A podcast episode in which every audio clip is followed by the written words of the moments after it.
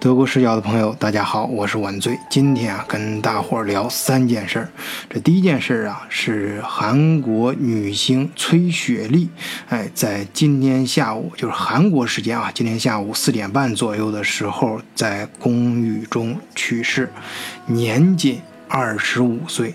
啊，她是毕业于首尔表演艺术中学，签约韩国的 SM 娱乐公司。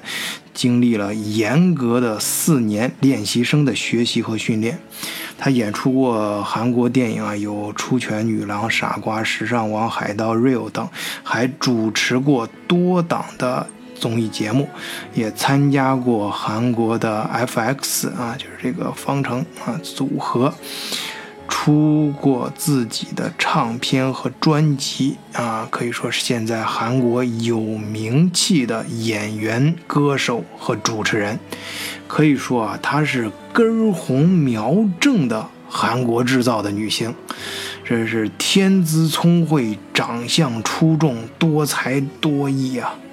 而且我个人觉得啊，他的长相很有韩国特色啊，当然不是封面这张啊，你大家可以自己去网上看，就是他那个下眼袋和微微翻起那种嘴唇，就反正我觉得很像韩国人长相。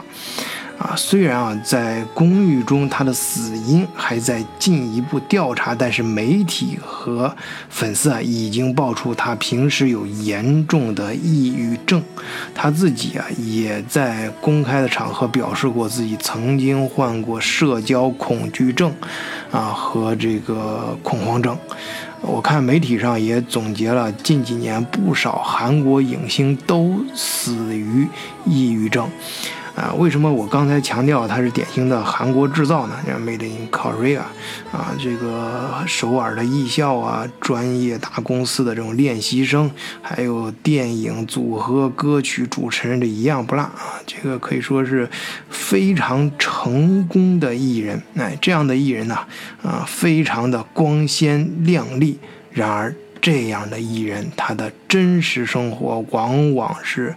非常的抑郁，周围这些社会啊、公司，甚至观众啊，他制造了你，哎，同时你也必须按照他们规定的动作去生活。不过，我跟大伙聊这些东西的时候啊，我这背后啊就突然发凉，因为我在想啊，其实现实中咱们每一个人，哎，在这个。不同的大小啊，这个可能是场合不同，大小不同，各式各样的这个舞台上，你何尝不也是一个演员呢？好。今天想聊的第二件事儿啊，是我自己身上发生的。今天下午我下班开车的时候，路上，在这个对过路上有一辆车抛锚了，他就占住了一小片路嘛。哎，我谨慎的从他身那个路边上开过，路过的时候啊，突然路边冲出一个残疾人，嗯，残疾人开着呃那种小电动轮椅，他就在这个马路上慢慢往前走。啊，由于啊，嗯，他没有在人行道上，而在马路上开，呃，我就就就一直在他后面嘛，呃，我也能看得出来啊，他这个电动轮椅往前走的时候，他也尽量。往路边上、马路边上靠，但是啊，我还是只能跟在他后面，非常慢的速度开啊。这倒不是说我有多绅士啊啊，那个，而是因为什么呢？因为就是上一次也不好意思说啊那事儿啊，就是从一个呃，我有一次啊，就是就是下点那天空特别阴，下还下了点小雨，就是也是在一个不是特别宽的这路上，哎，我从这个一个骑自行车的人旁边就这么开。过去了，然后在我等红绿灯的时候，这开骑自行车那哥们追上来了，哎，然后他就见他隔着玻璃看见他和颜悦色的给我打手势，哎，就是让我把车窗摇下来，哎，我开始还以为是我可能车后边儿呃有什么问题，我自己没注意到，比如说什么灯在闪呐，或者车呃后后视镜哪儿什么没没关严啊什么的。哎，谁知道这个我车窗刚一下来，刚一摇下来，这哥们儿脸色就变了，然后就是冲着我大吼大叫啊！你这个驾校是怎么学的啊？你你你你教练没教过你吗？过旁边自行车的时候要保持这个有一点五米的间隔。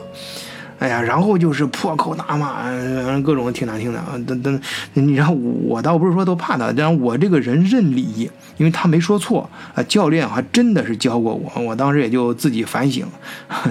不过从那儿以后啊，我就特别注意这个事儿。啊，这次啊，嗯，我就更得注意下。为什么？我这前面这个是，要是残疾人嘛，在德国生活过的人啊，都都。都有这种体会，啊，知道我说的那种那个场景啊，就是，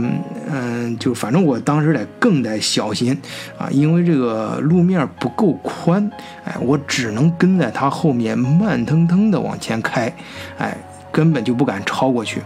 嗯，而且啊。我在后视镜里面还发现我后面跟着一辆卡车呢，要搁着往常，后面那卡车那哥们儿早都开始摁喇叭了，肯定跟催命、催命一样啊，这摁摁摁喇叭。这我这大家可能也都经历过啊，哎，但是这次啊，他都非常就是异常的平静。这马路对过呀，就是跟我对着面开的这些车也都。堵了一长溜，为啥呢？因为我这边开的慢，后面那那卡车啊也跟得非常慢。这这对过，我就刚才说我刚刚经过那地方，不是后面有一个抛锚的车嘛？啊，占住了那一小片路，就就是这路就窄了嘛。然后我这卡车那比较大，在我后面挡住，它没有完全开过去的时候，对过这车呀就没办法绕过去，所以就只能这样堵着。这我还观察到什么呢？就对面这些车啊，他们这些人司机啊，眼神都非常平静。哎，看见我的时候也也是，呃，表示理解。因为那个当时那个场景，基本上就是我在那儿压着速度了嘛。呃，偶尔那些司机啊，这眼睛瞟到我那个车侧前方那个残疾人的时候啊，哎，也都会迅速把这个目光给移开。哎，表现出若无其事、很自然的样子。呃，这这个，所以这个当时啊，这个整个呃这个拥挤的马路上啊，就是说堵车，就是堵着这个马路啊，就那几分钟的时间里面，没有任何一个人摁喇叭，甚至啊。都没有什么太大的声音，我似乎可以听到啊，我侧前方那位大叔坐在那个电动轮椅上吱吱吱往前开动的声音。哎，也就是在这一刻，我突然意识到，哎，平时我在节目里面也是整天说德国这不好那不好，这德国人呐各种毛病，但是在。这个时候，就今天下午刚刚发生的这件事儿的时候，我突然觉得，这个就是我想要的德国，我想生活的地方。哎，我跟他们可以沟通，因为我们的心是一样的。好，跟大家再说第三个事儿啊。就是最近在德国上映的这个这个电影啊，就是比较火爆，小丑啊，大街上海报到处也能看到。呃，这个有的平台啊给这个电影打分非常高，有的就打分就非常低。国内是不让上映啊，这个我是完全理解的，我也赞同啊。我也劝大家情绪压抑的时候，千万别去看这部电影，尤其是别让孩子看，也别听那种什么这个要什么呃要家长什么陪着孩子，你陪着他也不行，就就别让孩子看了啊，因为这个菲尼克斯的这种。沉浸式的表演啊，它太有感染力了，你知道吧？就是有到什么程度啊？就是看完这个电影的人啊，你看有人在热捧，有人在骂啊，但是啊，嘿，你都不能忽视了。为什么呢？你看完之后都不得不承认，这个小丑的表演呀，他真的是走到你心里去了，要不然你干嘛骂人家？其实最开始的时候我也不是特别看好这电影，因为，呃，就是我首先是发现大家好像对这个电影挺在乎的，啊，我们平常做节目嘛，肯定要注重这个社会的热点呐，啊，这个新闻呐，还有背后一些有趣的东西，我我我是一直持续关注的，所以这个小丑我就去那个各种频道上看了一下，呃，光看预告片的话啊，我开始啊。啊，我就觉得这拍的，嗯，特别牛掰啊！好像是在这个 DC 的宇宙里面啊，通过这部电影终于搞明白了，这小丑是怎么来的啊！原来是他跟这个蝙蝠侠布鲁斯韦恩是同父异母的哥哥啊，在家里面啊，他照本来是照顾着自己这个善良的母亲啊，然后。呃嗯嗯，经常呢就是抽各种各样的时间，在公交车上啊，在穿衣镜跟前呀，自己一个人的时候啊，拿个本子呀练呢，就是苦心练就这个脱口艺呃脱口秀啊，写各种各样的段子啊，还有这个邻有一个美貌的邻居啊，女孩爱上了自己，但是呢，后来可能由于各种被人家陷害吧，最终把自己。逼上了这个绝路，拿起了刀和枪，开始复仇，哎，成就了一代枭雄啊！本来我以为是这个故事线啊，这个也特别，我觉得也会特别符合观众的预期啊，估计看的时候还会比较爽啊，这种感觉。但是啊，我看了之后，我才知道根本就不是这样啊！他母亲呢，跟人家蝙蝠侠他爹。呃，就没什么关系。他们那中间的事儿，就是他自己写在信上那事儿啊，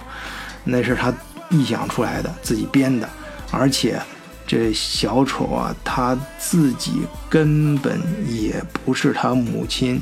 生的，就是他相依为命的这个老母亲啊，跟他其实没有血缘关系，他是被领养的。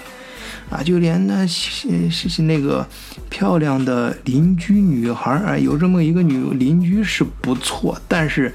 人家跟他根本就没有恋爱关系，他们之间的那些行为啊，完全是他自己臆想出来的啊，根本就不存在。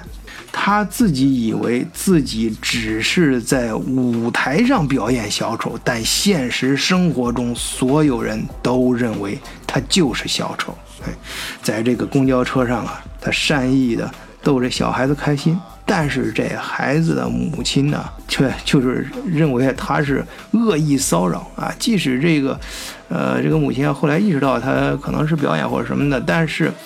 嗯，他也不愿意认可他，甚至投来了这种鄙夷的目光。哎，我当时注意到他拍的这是老影片，就是很多年前啊。你想，那个小丑的表演者他是白人，而这个是黑人啊。本来是白人歧视黑人的，但是他是小丑，却被那个黑人歧视。唉，这当然这个是很多年前啊，这种社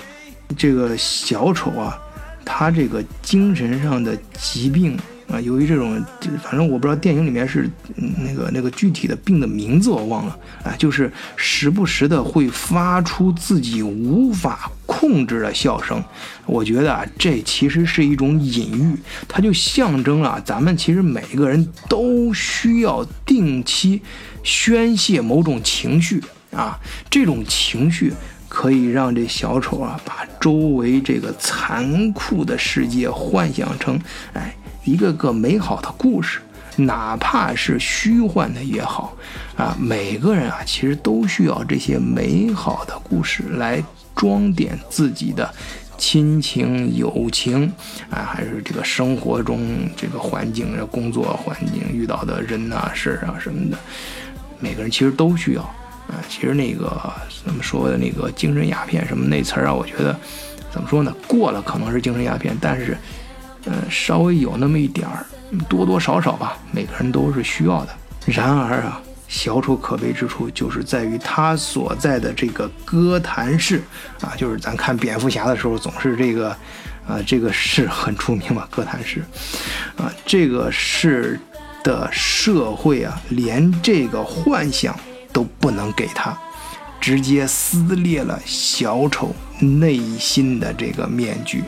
当小丑再次在现实中戴上这个小丑面具的时候啊，他的内心就不需要再戴任何面具了，他彻底被扭曲成了一个反社会的人。当他演变成这样的小丑的时候，他的可怕之处就在于，他杀人不再需要任何理由，在社会上的恶行啊也没有任何逻辑，就像他时不时的发出的那种可怕的笑声一样。当一个人的善被彻底压抑。或者说，一个人的天性，连想象中的美好都被现实撕得粉碎的时候，他的恶也就肆无忌惮了。在精神病院，小丑有一次突然开怀大笑，并告诉他的精神医生：“你不会明白这个笑话的。”随后，他。在走廊上留下了血迹斑斑的足印，直到大厅的尽头，小丑被疯人院里的正常人追赶着，而不断的奔跑、大笑。在我们现代人幻想出来的这个 DC 宇宙中，小丑就这样。诞生了。回到现实中，欢迎听友们加入我们德国视角的听友群，参与更多的讨论。入群方法，请看简介，加微信联络员木二零零幺四十二，木就是月亮的英文拼写，M O O N 二零零幺四十二。